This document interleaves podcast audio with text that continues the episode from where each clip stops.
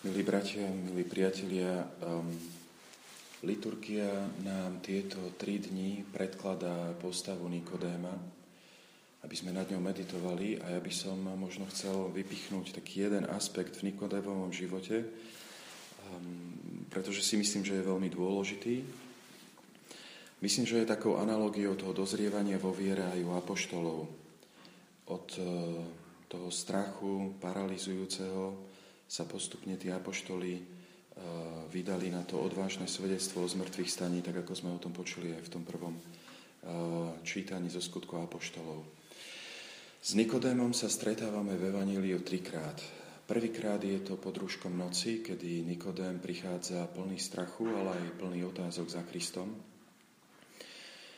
Druhýkrát sa s ním stretávame o pár kapitol neskôr v Jánovom Evanieliu, kedy na tej prírodzenej rovine spravodlivosti obraňuje Krista pred veľkňazmi aj farizejmi. Um, on obhajuje jeho nárok na spravodlivý proces, na to vypočutie, uh, na jeho vypočutie, ale v tom momente sa k nemu ešte nepriznáva.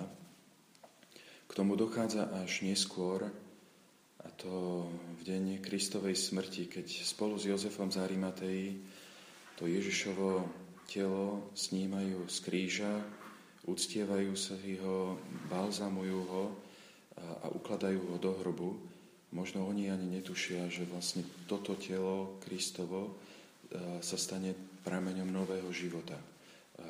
A oni si to možno ešte neuvedomujú, ešte neurobili ten krôčik viery. Kto vie?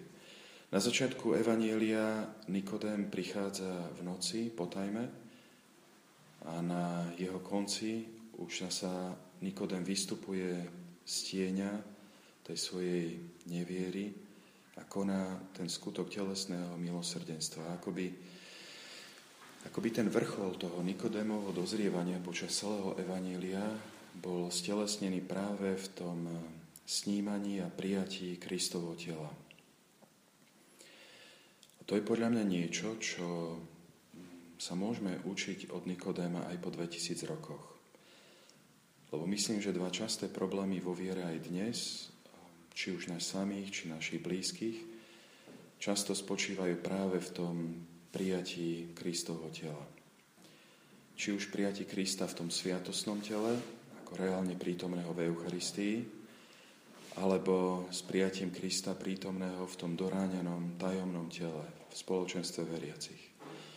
Či už tým tajomným a, doráňaným telom je všeobecná církev, ktorá nesie hriechy svojich členov, z ktorých je obviňovaná, alebo tým doráňaným telom, kde ja musím hľadať toho Krista, je moja možno rozhádaná farnosť, alebo možno to nedokonalé reálne spoločenstvo, ktorého nedokonalosti na mňa, na mňa doliehajú viac, ako by som možno bol rád.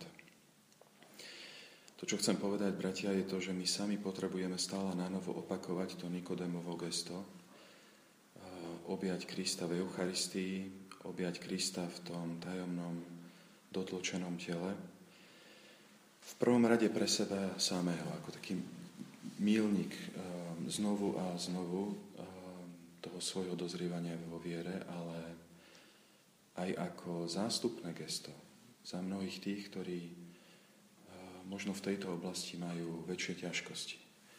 A to môže byť niekto, koho nepoznáme, koho pozná len Pán Boh, môže to byť niekto z našich blízkych, z našej rodiny, alebo môže to byť niekto, kto, kto býva hneď vedľa, vo dverách, hneď vedľa nás.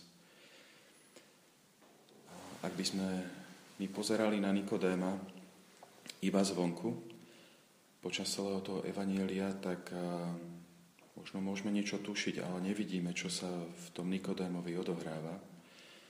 Boh sa v Kristovi dáva poznať budúcim svetkom vrátane Nikodéma, ktorého si postupne priťahuje, ale až čas odhaľuje, až tá 19. kapitola Janoho Evanielia, čo sa v ňom vlastne rodilo. A pri tom pohľade na svet, pri tom posudzovaní sveta by sme na toto nemali zabudnúť. Nech za nás dnes oroduje ten Nikodém, ktorý, ako veríme, sa už náplno zmocnil toho, koho on v živote hľadal. Nech za nás oroduje Nikodém, aby sme aj my sami dozrievali vo viere, dozrievali v nádeji, dozrievali v láske, v ktorých pre mnohých v skrytosti postupne dozrieval sám Nikodém.